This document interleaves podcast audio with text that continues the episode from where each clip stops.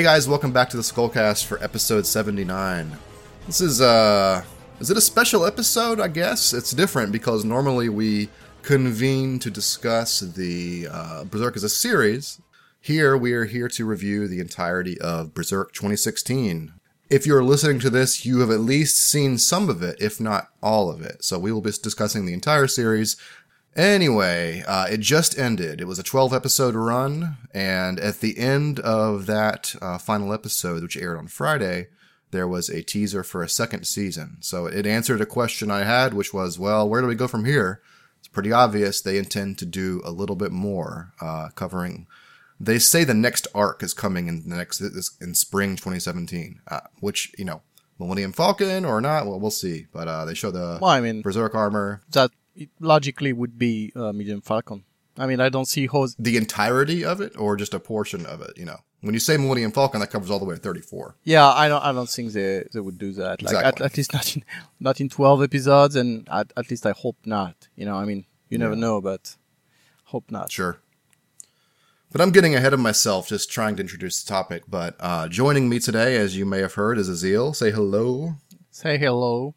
Uh, we have Grail here. I'm so excited to be here, guys. Thank you for having me. And Delta Phi. Hey, I'm pretty excited to be here too. So we have all seen uh, all the episodes, and uh, you know, one thing I wanted to start out was um, I think it's really neat that we were able to see this as quickly as we were able to. You know, this thing aired in Japan, you know, hours before it would premiere on Crunchyroll, translated, you know, sub English subtitles, really good quality uh, video. Uh, the video player had some hitches, but I'm not going to hold that against it too much because seeing it so quickly was great. And you know, I don't really, I don't blame Crunchyroll for the quality of the actual animation. If anything, I think they did they did Berserk fans a service by showing this to us so quickly, and uh, the translation was was okay ish uh, some weird things about episode titles and character names and things like that aside, it's it. I think it did a pretty decent job. Yeah, it so was. That's that's cool. It was decent in It's a far cry from those uh, VHS uh, bootlegs. yeah. What 2000? yeah, no no one remembers yep. these because you know it's just old people like us. yeah. So yeah, that was really cool. Uh, that was one po- that probably the most positive aspect of this entire experience was the speed of which at which we we got this. There was no, mm-hmm. you know, there. I, it turned out uh, when the last episode aired, you know, it was like a two hour, three hour buffer between Japan and us, and there were already leaks coming out about you know there being a second season and some screens of the last few minutes, which is weird because that had not happened until now. But anyway, that aside, it's great that we uh, were able to do this uh, legitimately. People paying for Berserk and people seeing Berserk, so that's awesome. I think that's just a result of the uh, anime industry, you know, viewing online, uh, picking up stuff. I mean, Crunchyroll kind of pioneered the thing, but yeah, it's not specific to Berserk, is what I'm trying to say. So it's a, of course, it's an, yeah. it's an added benefit, but it's more like a product of our time as opposed to mm-hmm. something which specifically applies to this series. Yeah, but it's something new for anyone that's just following Berserk. Like, for example, I'm sure people that follow Naruto or One Piece, I'm assuming shows like that are on Crunchyroll and they're used to this whole simulcast thing. It was new to me because I, I only follow Berserk. So uh, maybe it wasn't as impressive for everybody else, but it, it was for me. But um, what do you guys think overall? Um, I feel like despite all the glaring issues, I look back at this animation and I don't, I didn't have as many lows as I did for watching the Golden Age movies. Um, and I think the difference between my opinion of that and this has everything to do with the budget and the expectations that brings. The, you know, the production of the movies uh. was so el- elaborate that it was infuriating for me to watch them screw up, you know, fundamental stuff about what makes Berserk. I think a lot of it had to do with the, the content that they were covering also because Golden Age had been covered years yeah. before and they did it again but worse. Whereas now it's sort of like they're trying to cover some new material and they're still doing a terrible job but at least it's new, you know. Yeah, I think there's also another thing is like for all its issues like like as you mentioned, uh, this series actually stuck pretty close to the manga in that like it was technically very uh, shitty, but it did panel by panel, and the you know a speech was pretty like most of the time they stuck to it to the to the T, you know. And uh, uh meanwhile, you know, on the opposite hand, on uh, the movies, they changed a lot of stuff, like for the worse. And I think that was, I mean, I remember, you know, the bonfire dreams being removed, that kind of stuff. That was really crushing. And so it still hurts. Yeah. I think about it. I think you know a lot of the liberties the movies took uh, actually you know really hindered it. I mean, I, I think to me even now when I think back to it, that's what really killed me. I mean, as well as the pacing Yeah. and the directing and everything that was shitty with it. But I think the changes that did to the stories were what was the worst to me. And I think that's actually that that carries that pans for me because when you see the reactions of newer readers that were brought in to the series via the movies, they don't have nearly as many complaints because that was their first point of exposure, which you know they would later clarify the discrepancies between the manga and the movies, and they were okay with that because that was their acclamation period. So those that know the series, you know, that movies are were jarring. The changes they made were very jarring. So similarly to, uh, I guess the opposite, as you said, is the 2016 anime stuck to their guns in terms of the content for the most part, except for the parts they cut or changed. But um, even visually, not even just the storytelling, but visually, you know, the panels were, in many times, you know, like tracings almost, like poor imitation tracings, down to the point where, you know, when Luca was down at the bottom of the well in this most recent episode, you know, even like the framing of it, like her head is tilted to the exact same angle as the manga frame. So it's like a manga panel. Yeah, So it's like they were using the manga as a reference, right? It seems like to me, using the manga as a Oh, yeah. reference for point by point. Yeah, you know, definitely. animations. and, I- and I think that's uh, one of the things that Miura's participation as an executive producer brought in that I don't know if he told them specifically to stick to the manga as much as they could, or uh, if they just did it naturally because it was the cheapest way to you know to do it. But in any case, I, I think that in a way uh, mitigated uh, the problems that could have arisen otherwise. You know, whereas uh, for the movies, it was a big studio that's got a reputation for doing its own thing, doing artsy stuff, and so they probably wanted to, uh, you know, like do just that, their own thing, do their own spin on Berserk. But it's a series that's intricate enough that you know when you start deviating, it uh, quite rapidly goes into shit. Yeah.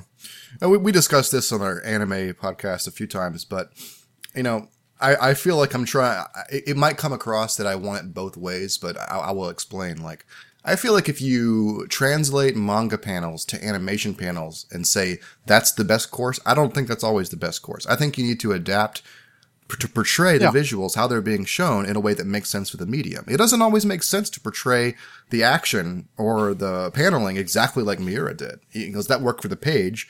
What does works for the page doesn't necessarily work for animation. you Yeah. know? So I wish they'd taken a few more chances without making Genin like a counter assassin, you know, in that one scene in Golden Age movie too. You know, it's like t- just a in the middle road somewhere. You can take a chance with the visuals and make sense of it without tracing them, you know. Yeah, well, of course. I mean, uh, you know, it's like two extremes, and this obviously like just tracing the stuff or doing static panels. It's it's kind of something the original TV series from uh, '97 also did. It's also one of its faults is that you, you- when you're more static than the manga, there's a problem because like the the one thing you bring to the table aside from color and sound is the fact it moves. The pictures move. So yeah, clearly uh, this is not a, a good thing. But like I said, I mean, it could have been worse in that they could have done their own thing, not sticking to the manga. It would have also sucked. So obviously, the, the best possible scenario is a director who knows how to animate, who knows how to direct, and who does his own thing, and uh, his boss staying faithful and bringing something more to the format. But yeah, obviously, I mean, given the budget and everything, like I can't even begin to expect, to dream of such a thing here. Right. Before we get to uh, Astray, I actually I haven't heard from Delta yet because we were talking over him. I think so. Just general impressions, what you thought of the overall series before we get into specifics. Um, well, I think I had kind of a uh, a Stockholm syndrome with it, um, where I, it started out I really disliked it, but then um, as the episode Tough to like that first episode. Yeah. Um, but as as it went on, I got a little more comfortable with it when it started doing like panel by panel, and I started seeing things that were more familiar. Um, but then, I mean, just overall, like you said, it just kind of comes off as like a, a cheap imitation, whereas it doesn't it doesn't really bring anything new to the table. Yeah, that's the thing. Exactly. Like if it's just going to trace the panels to a certain extent and, and, everything else that's that they fuck up, which we'll get to, like it comes across as like, why would you even bother? So like that's a question I had for myself as I finished this episode was like, why does this need to exist exactly? Like, uh, that came up earlier in the discussion in the threads as well. But, you know, the best answer we got was uh, very pragmatic business reasons, right? You know, putting a series in a different medium opens it up to different audiences. You know, regardless of how popular the manga is, not everybody's going to read the comic. So it's just it's additional exposure. That's why this exists. that's that's the only positive thing I can take away from this is that it might have broadened Berserk's name, even if it is pretty terrible. Um, I, I, think that's what we have to accept about it. it. Was it was a purely business move to expand merchandising and the name, the brand recognition of the product. Yeah, I think you know I mean, from the from the beginning, when you look at why this was made, I think expanding the the name, the franchise, or whatever the brand is uh, the core reason for it. I mean, clearly, uh, given the low budget, they weren't going for high quality adaptation to satiate the fans or, uh, you know, I don't know, to, to get any kind of artistic credits. So yeah, obviously it's uh, for business reasons. But yeah, the question is, like, how, su- how successful was it? I mean, we know there's a second season coming, but given the extremely small budget, I'm uh, thinking even just a curiosity from fans and people who had uh, heard of Berserk way back in the day was enough to like uh, get their investments back. But yeah, was this really successful? I actually wonder. I wonder both in Japan and you know internationally, and I guess we'll get to that later. But I think that's really the big question uh, to take away from this. The indication we got was that it, it was successful enough for them to continue. Because if you recall uh, Ryo Kurosa's interview yeah. at that convention, you know, he had said, we're having 12 now. We hope to make more. Yeah. As that was his answer at the time. Now, he could have just play, been placating the audience and they always knew all along they were going to do second season or whatever reaction they got back from whatever demographic at the time greenlit the following season. And that's where we are today. Yeah. He, so he we, did insist a lot that, uh, they were expecting fans to show their support and stuff like that. So, mm-hmm. yeah, I'm thinking that played a big part. But I think, you know, I mean, there's, you know, just getting by and saying, okay, right, we'll go for a second season and then we'll see. And then there's, you know, actual big success. And mm-hmm. I, am wondering, you know, which one of the two is it? Yeah. Hmm. Well, we may as well move into some of the specifics. Uh, at some point, really early on, looking at this thing, even from episode one, actually, m- most clearly from episode one, it became pretty clear that the weakness of this show wasn't necessarily going to be what or how they chose to adapt the series from the source material, which was a weakness, as we discussed, of the Golden Age movies. It was going to be absolutely everything else it could be. Uh, a, a series of bad production decisions that leads to just a fucking cacophony, a mess. Every single little element you can pick. As there's threads everywhere, just pull one, it all collapses. It's the amateur approach to every single scene. Every single visual drags this thing down and prevents it from doing anything anything close to emotional or engaging with the characters. I did want to say at this point, I did feel a small emotion, guys, once, and that was uh, two episodes ago when Guts first engaged uh, disciples and they transform. There's this moment where he's thinking to himself, during the fight. Like he's reacting to what they're doing. And there's a moment, there's like a good five or six second span where it feels natural. It feels like Berserk. It feels like Guts engaged in, you know, combat and you can see it and it's animating and moving and like, oh, this is what they were trying to do the whole time. Only it only lasts for about six seconds. And I was like, is this just some kind of like, you know, weird, uh, chemical in my brain? Did I drink something? Is there something wrong here? I went back and watched it again. No, it's a it's a okay five or six seconds. Like they did that pretty well. The choreography is logical and makes sense, but that's it. Every single other action scene falls to pieces for me because of the directing, and like I don't I don't even know where to start in terms of the choreography and the action. It's just a, it's just a mess. It's confusing.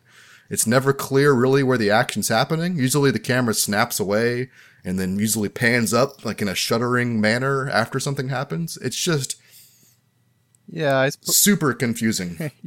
yeah, that's one of the things is that it's not just bad; it tends to be confusing for the viewer. Like, I mean, in almost every episode, when they start doing these crazy uh, 360 pans and stuff, I'm like, for a guy who doesn't actually know what what's happening, because also like some some some scenes like they just do like I don't know five frames or something, unless you've got some kind of crazy eyesight, you can't. You're not going to be able to pick up on what's going on in these scene. So for a new viewer, it's just you know they just miss it and they do that all the time, which is, I guess, to uh, give an illusion of pacing and also to expedite uh, moments they think last too long or whatever. But yeah, the result, I think it's very, very confusing. Like for a new viewer, honestly, somebody who's new to Berserk, I think there's a lot of stuff they're not going to get. Even like I'm thinking back to when uh, we see uh, the demon child transform into Griffiths inside the Beherit Apostle, and because of the way they do this, we see the child being absorbed by the egg. And then when it's Griffiths being born, we just see like, uh, like baby Griffiths turning into adult Griffiths, but we never actually see, uh, the original form transforming. Right. There's, there's no bridge between Yeah. those two ideas. Yeah, and so I bet you half the guys viewing this won't make the connection. And so when we're uh, in season, Well, hang on. Pe- people don't still don't make that connection today. Even Yeah. manga, so okay, well, you know, yeah. but My point is, Well, it doesn't help. yeah, Yeah. I mean, this is this makes it even worse because yes. Like when it's in season two and they're on the hill sores and Griffiths is doing this his thing and, and you know getting these feelings, I bet like people will be super confused. A- And it's just like it's uh, like that for everything. So, you know, like that's not a very good base on which to build more stuff. That goes for Farnese, that goes for Serpico, that goes for a lot of stuff. So yeah, uh, we've said that they were generally true to the manga in terms of what they showed, but there are some really glaring things that are just off or weird or just missing. Like, do they ever cl- clearly show where Guts gets the Beherit from? Because of course he's supposed to get it No. from the Count. No, no. I, I didn't know if they'd they'd written it in and I missed it, like in, in Miura's episode I was or not. wondering the same thing yesterday. Yeah, when Yeah. I watched it. I, I looked through. I, anyway, point being, it seems like no. The answer is no. They never show you how how he uh, acquired the Beherit, which is messed up. but uh, I mean, I, I can I can almost sort of understand what they were trying to do, and that is, well, if we can't, if we would have to fabricate scenes, we're just not going to do that. We're just going to start here. At this point, at the end of uh, basically the end of Lost Children, or the, basically the beginning of the conviction arc, Binding Chain, and go forward. Hopefully, people will have read the manga at this point.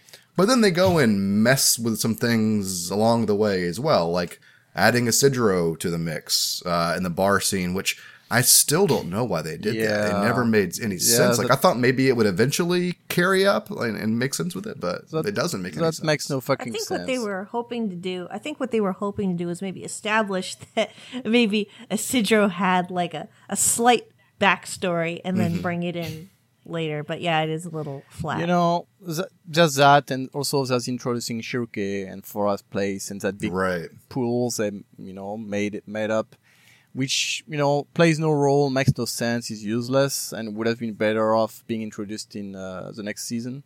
And actually, one thing I've got to say about the, the way they began the stuff is that, well, first off, all the changes they made to the manga were pointless because those are not changes actually help the animation being animated and being cool looking. It's just you know changes to the stories that just confuse the issues.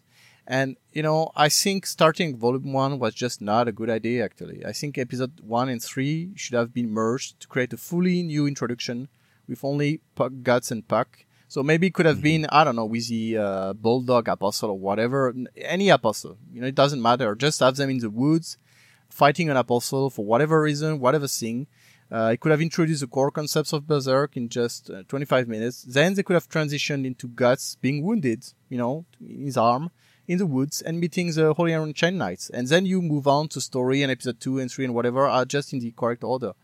And I don't know, like for the life of me, I can't think of a reason they did not do that. I mean, doing the bar scene and changing it the way they did, putting in the monks and stuff. I mean, it's just, it wasn't a good idea.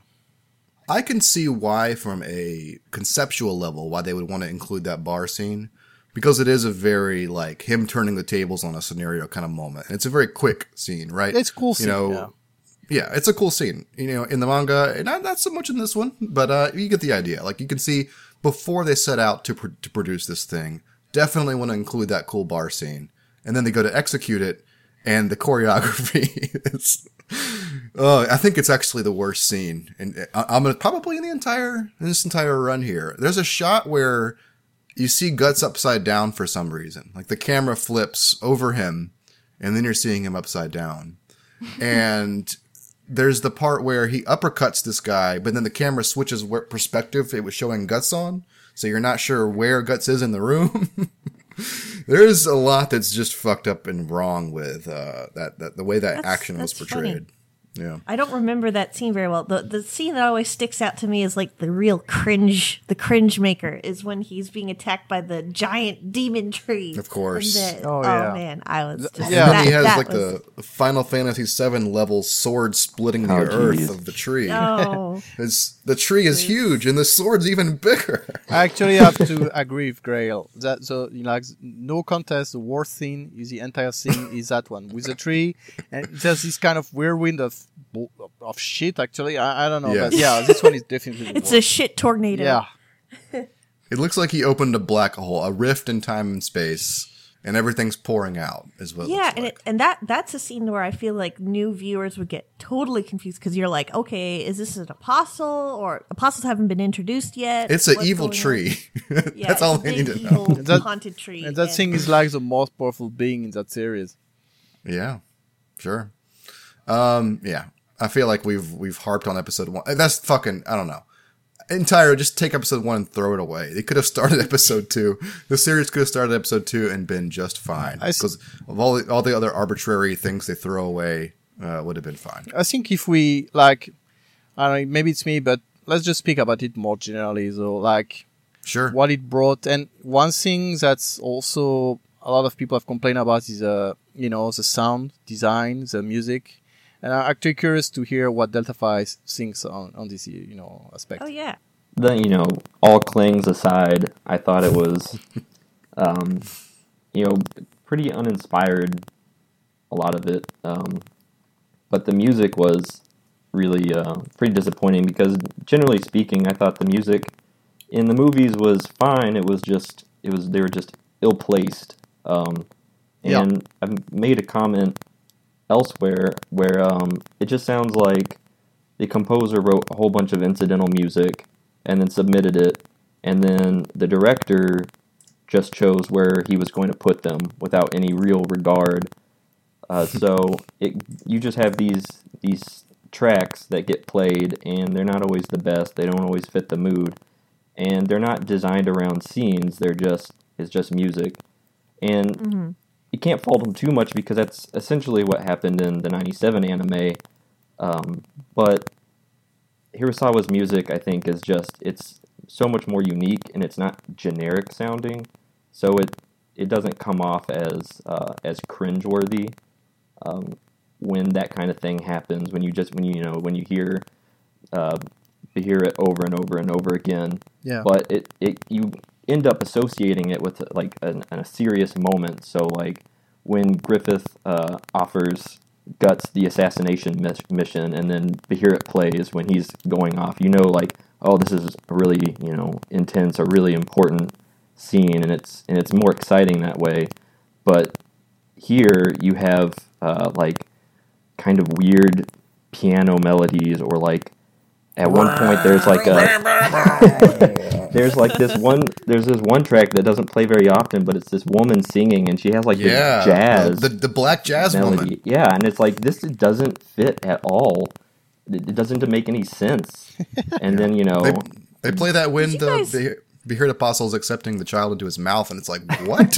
what? yeah, it's all over the place. It- I think you you put it together really well, Delta. Did anybody notice the last episode? There was like a like a bunch of monks like doing some sort of chant Yeah, towards the end of the episode, and I was watching it with Gob, and he was like, "Did we hear this before? It's kind of good." And I was like, "Yeah, I I don't." mean, Did you guys remember?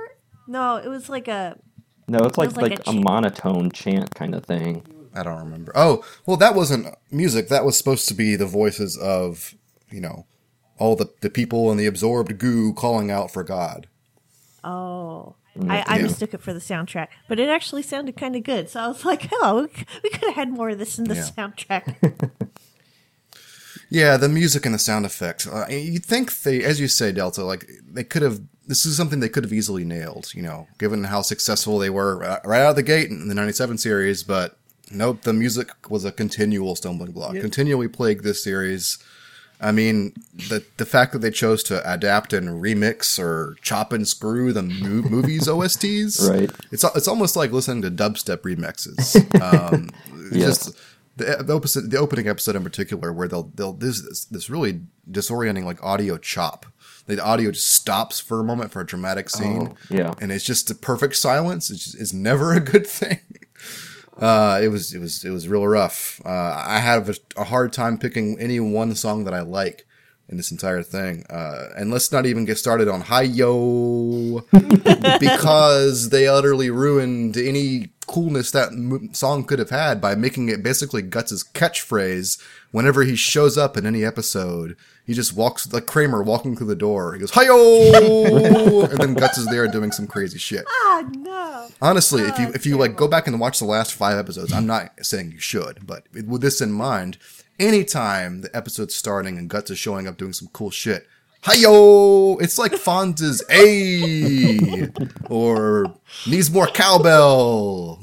Oh man. You know, Now you've ruined. Uh, Uh, now you've ruined Berserk and Seinfeld for me. I'm actually wondering because you know I, I can understand like there's a budget issue and so they don't they didn't get many songs or whatever. But from what they said, they, they got a bunch of them, and like just the fact they can't play them well or make sense of, of when to use something properly. It seems to me of a competence problem, not just a budget one. You know, like the 97 series didn't have a, a lot of money to, to run on, but it seemed to have competent people at the helm. But here, like on this aspect and others, clearly there seems to be a competence problem, whereas the guys who are doing it don't seem to be very good at their job. Yeah, the '97 OST, I think it has what eight tracks, eight Yeah, original not many. tracks, and this one had, I think they said in an interview, it was something like 40 or something like that. I call bullshit on that though. and it, they all sound like this. It's just it, it's terrible. It all mixes together. None of it is like evocative of emotion, other than "Let's hurry up." Is basically the emotion of this, this soundtrack. All this series, Uh, let's hurry up to end it. Yeah yeah, and then the sound effects as well. Yeah, clang, clang. At least there were two of them, I think. Clang and clang, clang, clang. Yeah, that was pretty well, thank bad. God they varied it up. Yeah, I mean, at least three clangs. We'll I say. wonder where they got the idea to, to do that, like the clangs, you know, because that's just unrealistic. I I, I- I really I really wonder, you know, how they, they got like even you know, and when he hits the specters who are like translucent Mm-hmm. and don't have substance, and he still does a clang. I'm like, God, what? Well, as you as you pointed out in one of the give a shit. episodes, as you pointed out, Isidro it once comments that it's like slicing through water, which you know, as we all know, goes clang. Yeah, So yeah, um, I- I feel like the, the clang itself, in addition to all lots of the other sound effects, you know, the whole sound being bigger than speakers can carry, that whole like overblown sound effect. It's it's really all in episode one, and I think two and three as well. They they, they cut they they go, pull back on it eventually.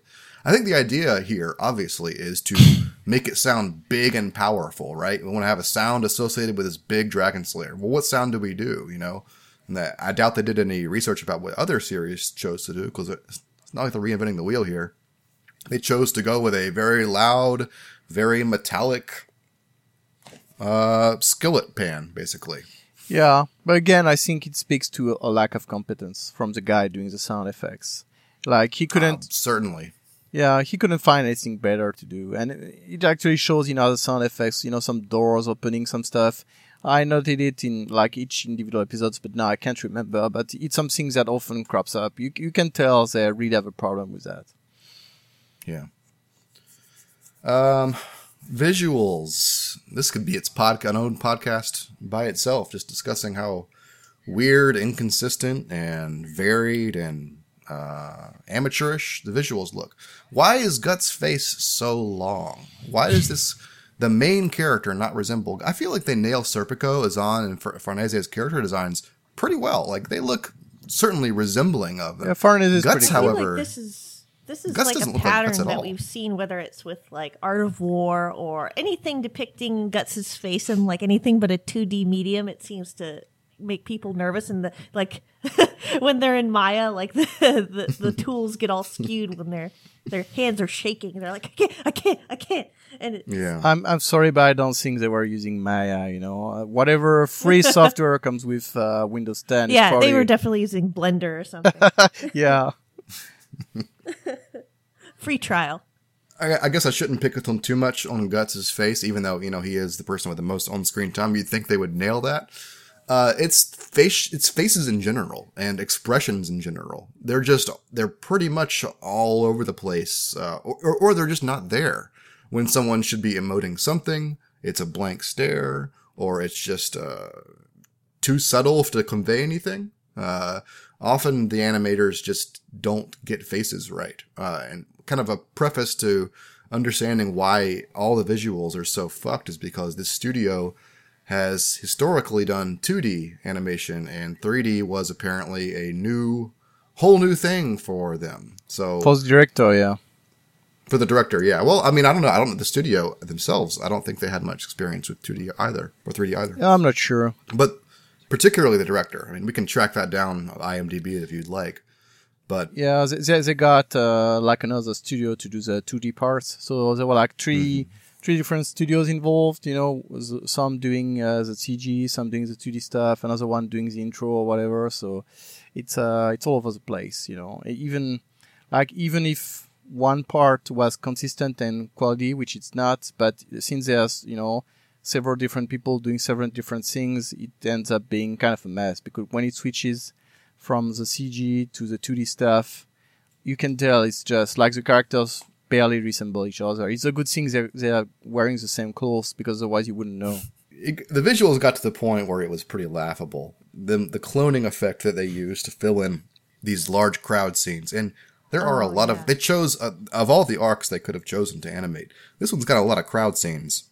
You know, there was several instances of it. I, I got some hilarious screen grabs where there's basically five different models, but there are 80 people on screen, and you can see how they chose to just kind of throw him in there without much regard. There was no rule for definitely don't place two clones next to each other because that would stand out. Nope, not definitely in there. There's no there's no quality control for any of those visuals. Yeah, there was a great uh, actually on Twitter. I saw Gummy Skull posted when she was watching the episode. She caught, I think, from the last episode, a screenshot of it's literally like a group of people copied and pasted next to each other, and you Yep. can totally see it. So, ugh, it's so Yeah. embarrassing. There's actually there's one of the models. I mean, I've I've seen I've taken a lot of these clone screen grabs because I think they're pretty funny. Sometimes they'll throw a hood on one or a hat on one, and then that will be the differentiator. But other than that, exact same skin tone, hair, clothing, just that one's got a hat. You know, things like that. Yeah. I, Well, the worst Yeah. offender was the the possession after the the orgy, where all of the possessed humans oh, look God. identical, Yeah. every single one of them.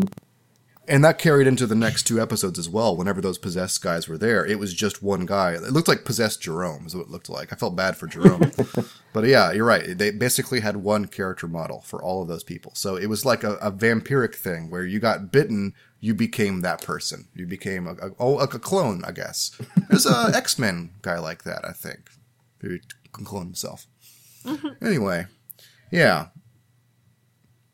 And then, of course, whenever it came down to them requiring to do 3D for big things like uh, the ooze, that you know, uh, it, it becomes what the tower destroys the tower.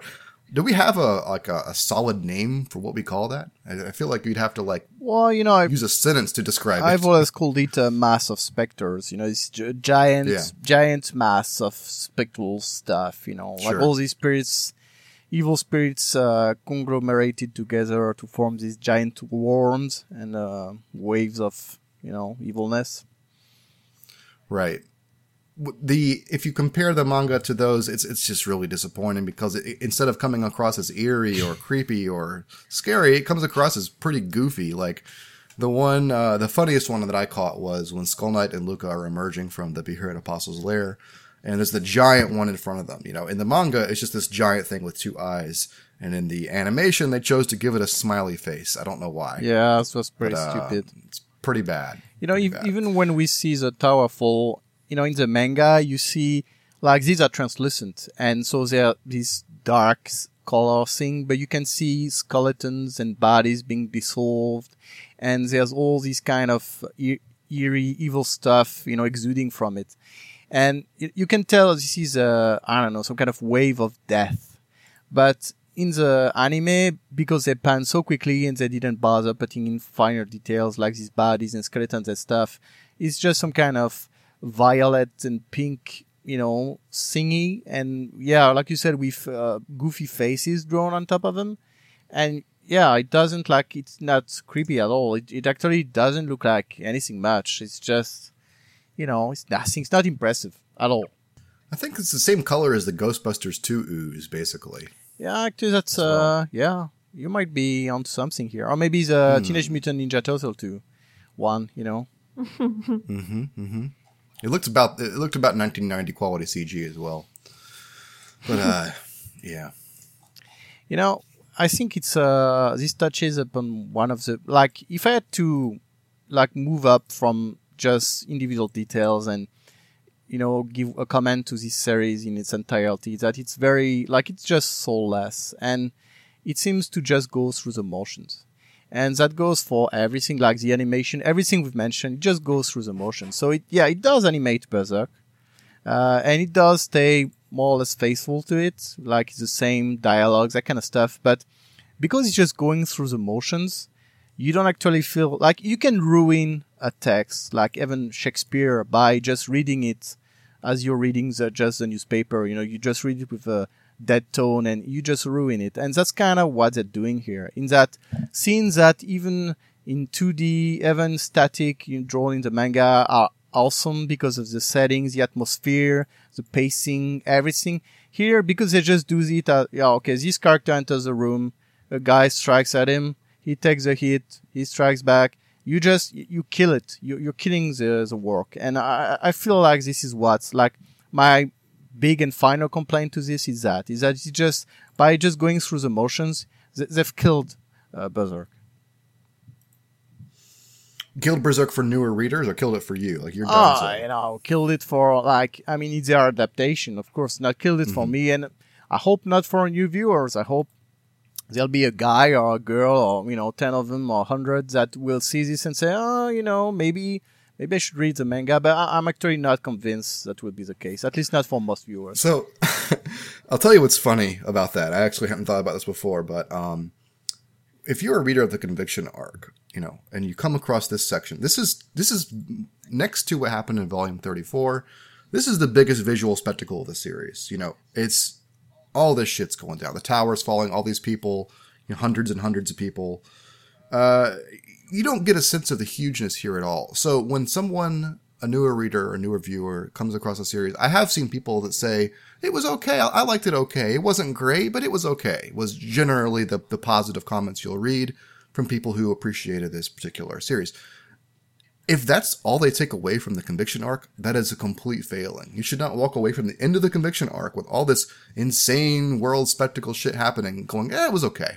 You know, that's the failing of the animation and failing to convey the hugeness and importance and coolness of all the things that this portion of the series conveys. Yeah, and that's also another way to say, yeah, yeah, I didn't really care. You know, yeah, it was okay. Yeah, sure, whatever. I- I'm just gonna watch the next 10 series and I'll just forget this one. You know, it will be mixed among with the rest, which is not like, as a long time reader of Berserk, I don't feel that's what Berserk should be, you know, one among hundreds. So, yeah, definitely. So, this also touches upon a thing you mentioned earlier is that uh, the business aspect of this, the fact it's supposed to expand the fan base and bring the name of Berserk to more people. So I actually wonder, like, how many people will actually buy, you know, the Blu-rays or buy the manga or start, you know, really caring about the series after seeing this. I actually truly wonder about it. And I know we checked some numbers uh, a few days ago and we found that uh, the Berserk subreddit got 6,000 new members. Uh, Something like you know, that, during the time this series aired. And I feel like if you think about it, 6,000 people, it's, it's, it's not a lot of people, you know. And at the same time, this series aired. Uh, Dark Horse, the U.S. you know publisher of Berserk, said they were not planning on reprinting Berserk anytime soon. So this doesn't seem to hint to hint to me that uh, people are buying the manga or showing interest in buying it more than usual. So yeah, I'm I'm really curious. Maybe in Japan, it's uh you know they saw a surge in manga sales or that kind of stuff, but at least on the international scene, it doesn't seem to have had much of an effect. So I'm actually really curious. I wish we could get numbers, and I know we probably won't, but you know, I, I wonder. You know, the same was said about the movies back uh, back then. That the movies would introduce so many people. That was great. That kind of stuff, and they did introduce some people to the series, or you know, reintroduce them or whatever. But I can count the number of people who, you know, said this was a reason on the fingers of my hand, and that's not, it's not many for something that cost so much money that was released in the theater, that kind of stuff. You would actually see more often than not is not, hey, I was introduced to them by the movies. It's, I was introduced by Dark Souls to Berserk. Yeah, actually, yeah. By that, by that image that can, can tries to connect all the different Dark Souls images with Guts images or Berserk images. That's the biggest commercial for Berserk in the past 10 years, probably. Yeah, indeed. Yeah, that's a very good point. Actually, most people, I would say 90% at least of people who uh, come, you know, and say they're new to the series, they say it's from Dark Souls. It's true. So, you know, maybe they should have made, I don't know, Dark, Dark Souls in a movie or something. Just, you know. They could make a Berserk Muso game. Oh, yeah, boy. yeah. That's good. So, to go back on a little bit on some of the things you said, uh, the Blu rays in particular, holy shit, the price of those. What is it like, 200 bucks or so for, for the first six episodes or something like that? Yeah, that's right. Is it yeah. standard? Is that standard? Yeah. Is that the sta- is that the standard Japan fucks you price? Yeah, yeah. I think uh yeah, pretty much. Yeah, they're very expensive. Wow. They're very expensive. Wow, wow, wow. So, and they're supposed to be fixing a lot of stuff in it. I mean, that's what the people who Mm-hmm. follow, you know, anime say, but uh, I doubt uh, it will be nearly enough for this to be good. I just hope they remember to add Azan's hair back in that scene. Yeah, well, was you very know, disturbing to me. that's worth uh, Start four sending bucks. now. Four hundred bucks. Yeah. That's worth as hair. Yeah. Woof, woof. So there's that, and I don't know. I think from you're talking about basically the return on investment that this thing make. Like what what what do the actual numbers translate to? Yeah. I feel like that probably matters to somebody, but I feel at a certain point, if you're gonna undertake this effort to expand Berserk's brand, you're just doing whatever you can do. You know, you're just you're doing something. You know, some guy over there checked the box of what can we do to make Berserk bigger. He, his box is checked. He's good. You know, whether the quality animation is great or not, whether it, you know impacts Berserk or not. You know, I feel like at some point they're just gonna they're, they have that the means to animate it to expand it. They're gonna do that, and that's really yeah, quality control is not necessarily a factor. Return on investment may not, might not be a factor for their production company. Yeah, well, I mean that's the uh, advantage of doing something with a really, really small budget. Is even if it bombs, even if you know you don't really care. And uh, yeah, I don't think a lot of risk was put into this from like any of the parties involved, and that's what I think they can afford to just do a second season, even third one, because yeah, with this level of quality and budget, you know, they don't really care. So let's talk about budget real quick. Uh, that that seems to be like the immediate response is, oh well, next season maybe they'll have a bigger budget and that will fix everything. so say say they quadruple the budget they got for this episode this this season. I'm just hypo- hypothetical here. Let's say they got a quarter million dollars for this season. Let's make it a million. A cool million, guys. A cool million for 12 episodes with the same director. Yeah, no, I mean. clearly there's a, like I said earlier, there's a problem of competence here, and like I, think even if they had ten times the budget they did this time, I don't think they could do something good. So Yeah. they need. I don't know if it really is the director. I, I mean, yeah, it, it's him, but it's probably the director. yeah, I mean, it's not just him. Everyone, like you said, even the guy modeling Yeah, yeah, guts. yeah. I mean, they did manage to get Farnese, and like you said, but the, you know, even the, when the main character doesn't look like the main character, that's a problem. So, I Mm-hmm. think, yeah, I don't think even with ten times the budget, they could do a good job. They, they would need a new team, people who know what they're doing. You know, in CG or not, or whatever you know ways they do it, but they would need people who are actually good at their job. Which probably isn't going to happen. Yeah, I mean, Given Uh, the, the timeline for this is spring of next Uh, year, not- there's no way they're getting. yeah, and they're not gonna get four times the budget. I mean, there's a reason it's coming out in spring of next year, and there's a reason it was delayed three hours uh, when it aired on Crunchyroll. It's probably because they were, you know, adding the credits. I mean, the second season teaser right at the last moment. You know, oh yeah, we're doing it. Translate these two words. Yeah, and, and just, I mean, it, it will be ready by spring because they're shitting this out, you know, without any, Yeah. you know, of- oversight or anything like that. So I don't expect anything better. yeah. Hmm. Get ready for some cloned Kushan soldiers. Well, there's going to be one of them. Yeah. The one, the one, The Kushan one soldier. soldier. How racist. Yeah, yeah. Um, I guess there's some some things that are on the table here still, and that is uh, Casca's skin color, which was uh, a big deal, a big strange decision. It seemed at the very beginning. They actually corrected it uh, two episodes ago. Actually, last the episode before the last one, they they modified the opening animation to add darker skin tone to Casca, just for the opening segments, bringing it in line with her, you know, darker skin color uh, throughout the rest of the animation. Which, uh, you know, I feel it was interesting that they even decided to change it uh, to correct their mistake. When maybe they could argue, oh, that was a stylistic choice because it was a flashback. It was just, you know, harsher lighting was being put on Casca. That's why she looked whiter. Well, y- We didn't fuck up. But no, correct changing it means, oh, whoops, that was our bad. you know, I think, I don't know how they got the word. Maybe it was from social media. Maybe it was Miura who actually uh, sent them a, a note. Maybe the guys doing like the general producers of the series actually noticed it and told the guys who were outsourced to do the the intro that they should fix it.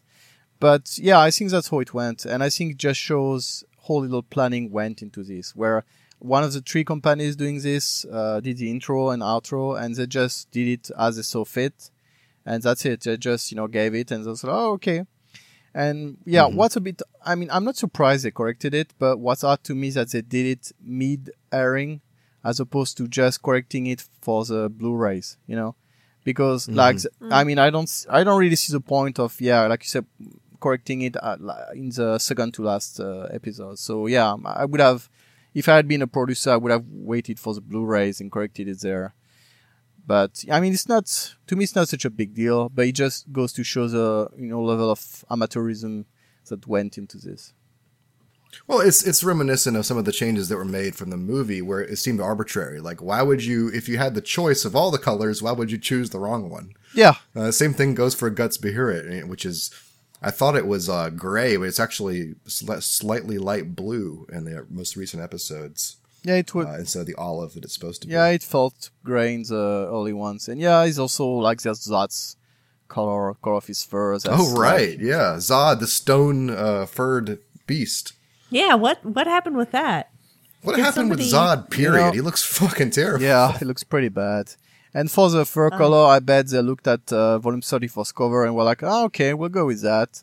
Not, you know, paying uh. attention I was thinking the same to thing. the fact that it's like, you know, the lighting is fucking dark. You know, that's not, Yeah, that's not, I the, was just gonna that's say. not the normal thing. But I, I, I bet you anything it's that. It's just some dude Yeah, took, I oh agree. yeah, oh yeah, I see on this volume it's like that. We'll just do it like that.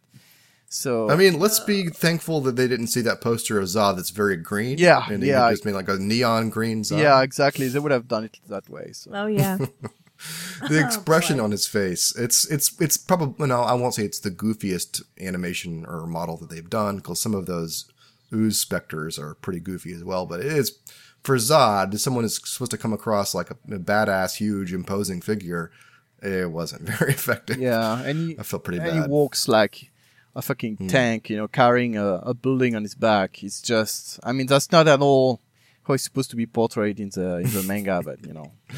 who ca- they have a real trouble actually with keeping up with the animation speed, the walking speed, and, the, and the panning speed. There's this thing at the very end where Farnese is walking towards the camera as she tells what she's going to do, and Serpico runs from Azan to catch up with her, and he runs. He's running pretty quickly to catch up with her. And then, you know, he should have caught up with her by now, but nope, he's still running right there. Keep on running while Farnese walks slowly. It's, uh, it, it's, it's, that's one example of many where the animation doesn't really make a lot of sense. One thing uh, I feel they also did that really was detrimental to the whole horror thing is uh, they seem to focus on the wrong things.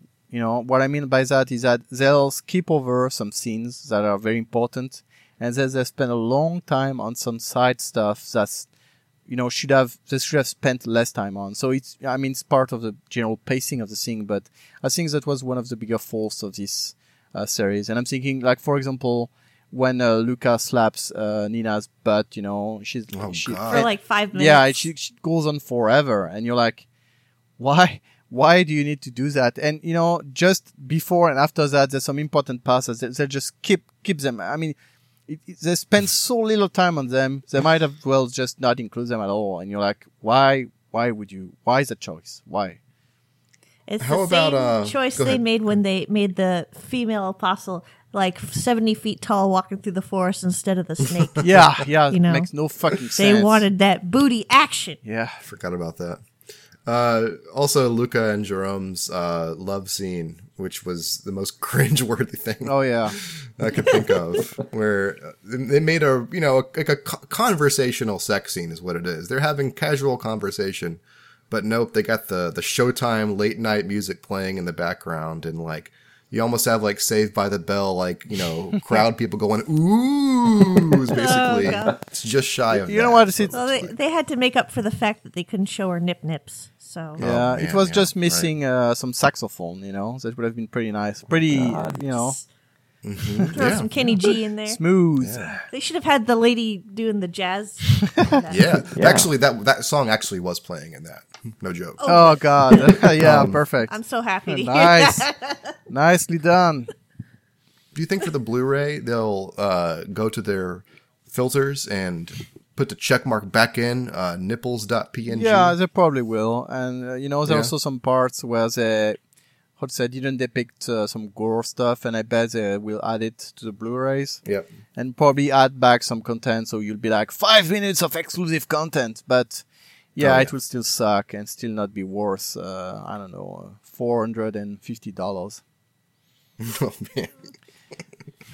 A king's ransom for a king's adaptation of But Berserk. I mean, I, I- I'm still glad I was able to at least, you know, pay to watch it legally on Crunchyroll and stuff like that. Even though I had to actually uh, take another month just to watch like the last episode, I was like, damn, you know. oh wow. But well, hey man, you've got lots of other cool stuff on there. I actually watched the first season of Attack on Titan. Actually, I was going to touch on that. If anybody is like, oh, what am I going to do with this extra month I have for Crunchyroll? There's a couple of good series on there that Gob, Gob and I have been watching. One is uh, Mob Psycho 100, which is by the guy who did uh, One Punch Man. So give it a try. I can't ever find exactly what I'm looking for all the time, but there, there's some good stuff. There's some good stuff on there. Yeah, and for five bucks a month, fine. You know, sure. and it's worth noting that when you see the way some of the other things are being adapted, it makes it all the more painful the way Berserk yeah. was adapted because it's like It's depressing. you know, as a fan, I feel like it's a series that deserves a careful and you know uh, good adaptation where you you get really good guys, competent people, and a decent budget, and you you know put some effort into it, and then you see like these tens. Hundreds of other series that get a nice treatment, and Berserk gets the shit one, and you're like, "Damn, man, why, why did it have to be me?" I saw a lot of com- comparisons uh, between the new JoJo animation and Berserk, just in terms of them adapting it properly uh, and the animation studio that was used. It's just the the dramatic difference between the quality of the animation, what's possible, and what we got. Yeah, it's pretty glaring. Yeah. It's very, very depressing. I have run out of things to say about this thing. Uh, I'm happy that it's over. I'm not happy that we're going to have to endure more of it. Uh, but that is not all gloomy on the horizon because we get uh, episode 347 next week. This time next week, we will be discussing that on the podcast. So, are there closing thoughts beyond that, guys? I would have uh, talked a bit about the season two and what to expect. That's fine. We can let's let's do that now. Sure. Uh, so the preview shows, of course, it cuts back to some scenes from Flora and Schierke in uh, Flora's mansion, and Of course, the possessed uh, Berserk's armor with red glowing eyes in it. I'm not sure why, just for effect, I'm sure, but weird decision. Yeah, how far can they go? Um, I can't remember where I read it, but someone made the assertion. I guess it was um, on our forum. Theozilla had said probably up to um, the end of what's it, Holy Demon War. Well, you know, if they just do 12 episodes, it can't go much farther than that anyway. You know, that's my Mhm. my take on it. At the same time, I'm not sure they would, you know, really care to, uh, you know, end it at some specific time like that. Also, I think ending on you know uh, Ganishka and th- that part of the thing where Griffith just saves uh, Charlotte, like that doesn't make much sense from a narrative perspective. So I don't know. I think they might skip, you know, that last part of uh, the chapter and just end it when, uh, how to say, Guts and everybody uh, flee from Frost Place and maybe show them at the ocean, uh, and that's it, and end it there, and skip the whole part uh, about Wyndham, the city, the apostles, and everything. So yeah. If they did that, that would be slightly longer than the current adaptation in terms of you know episode to episode volumes that they cover. And this one they cover the last half of 16, all 17, 18, 19, 20, and 21. So that's four or five volumes or so. Does it probably, uh, you know, skip some stuff or compress it? I mean, I'm not, wouldn't be surprised. Yep, yep. Uh, but yeah, certain things that would be neat to see animated. Um, ah, man, I, I can't even get excited about it. Yeah, just even thinking do not, do not get excited. You will be disappointed. I'm think I'm thinking of Enoch Village and uh, Yeah, all the apostles of Flores. it's not going to be great. picture uh, like the four kings summoning in, by these guys. Yeah, let's let's think for a minute about how that will look, or the trolls. you Well, know. there'll definitely be a, a metal soundtrack. You know, at least Mm-hmm. you know the good part is when they do clone the trolls and it's just one troll being cloned, it won't be There too much go. of a bother. There you go. So Yeah. yeah. but you know, I mean, even Slan, it's just gonna be the same kind of stuff, actually, going through the I actually think, honestly, they tackled one of the more complicated things to animate in the series already. I feel like animating the conviction arc, this particular portion of it, yeah, super ambitious, and they fell flat on their face. So maybe with when uh, there's no tower falling and thousands of bodies falling and things like that in this one. Maybe they can handle some trees and some trolls. yeah. I mean, A uh, tidal wave. I- actually, yeah, I agree. It's that uh, it's a very very difficult uh, part of the series to animate. In even the themes being addressed, you see a lot of nudities. There's the whole heretics kind of stuff. You know, there's a lot of stuff. Misery, the people starving, the death, the bodies. Visually and narratively, it's very difficult. And yeah, they did it. So you know what what more could go wrong?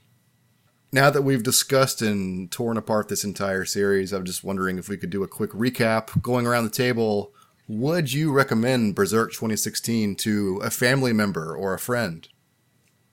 Zeal? No. Uh, uh, Grail? Only if it was a family member I really secretly hated and I wanted Steph. them to suffer. But yeah, uh, I would not. Okay. And Delta? Uh, absolutely not. In fact, my fiance was planning. Well, I was planning on forcing my fiance to watch this with me in about episode three. They said they didn't really want to, and I said, "Oh, that's fine." Well, it, it could like, be an okay. easy. It could be an easy out for a Well, you relationship know- you're just not comfortable with. yeah, if you if you want to get to the wedding, you better not. yeah. This is a quick door stopper. It's like we're done. All right. And uh, what about you, Walter? Oh God, me. Well, boy. Uh, geez. Um, no. It's quite simply no. Sit your son down. Say, son, this this is the best. I guess the consensus is uh, stick to the manga. Well, Fair enough. yeah, I guess so. That's it, guys. Stay tuned next week. We'll be discussing episode 347 of Berserk. Thanks for enduring this, and we'll see you later.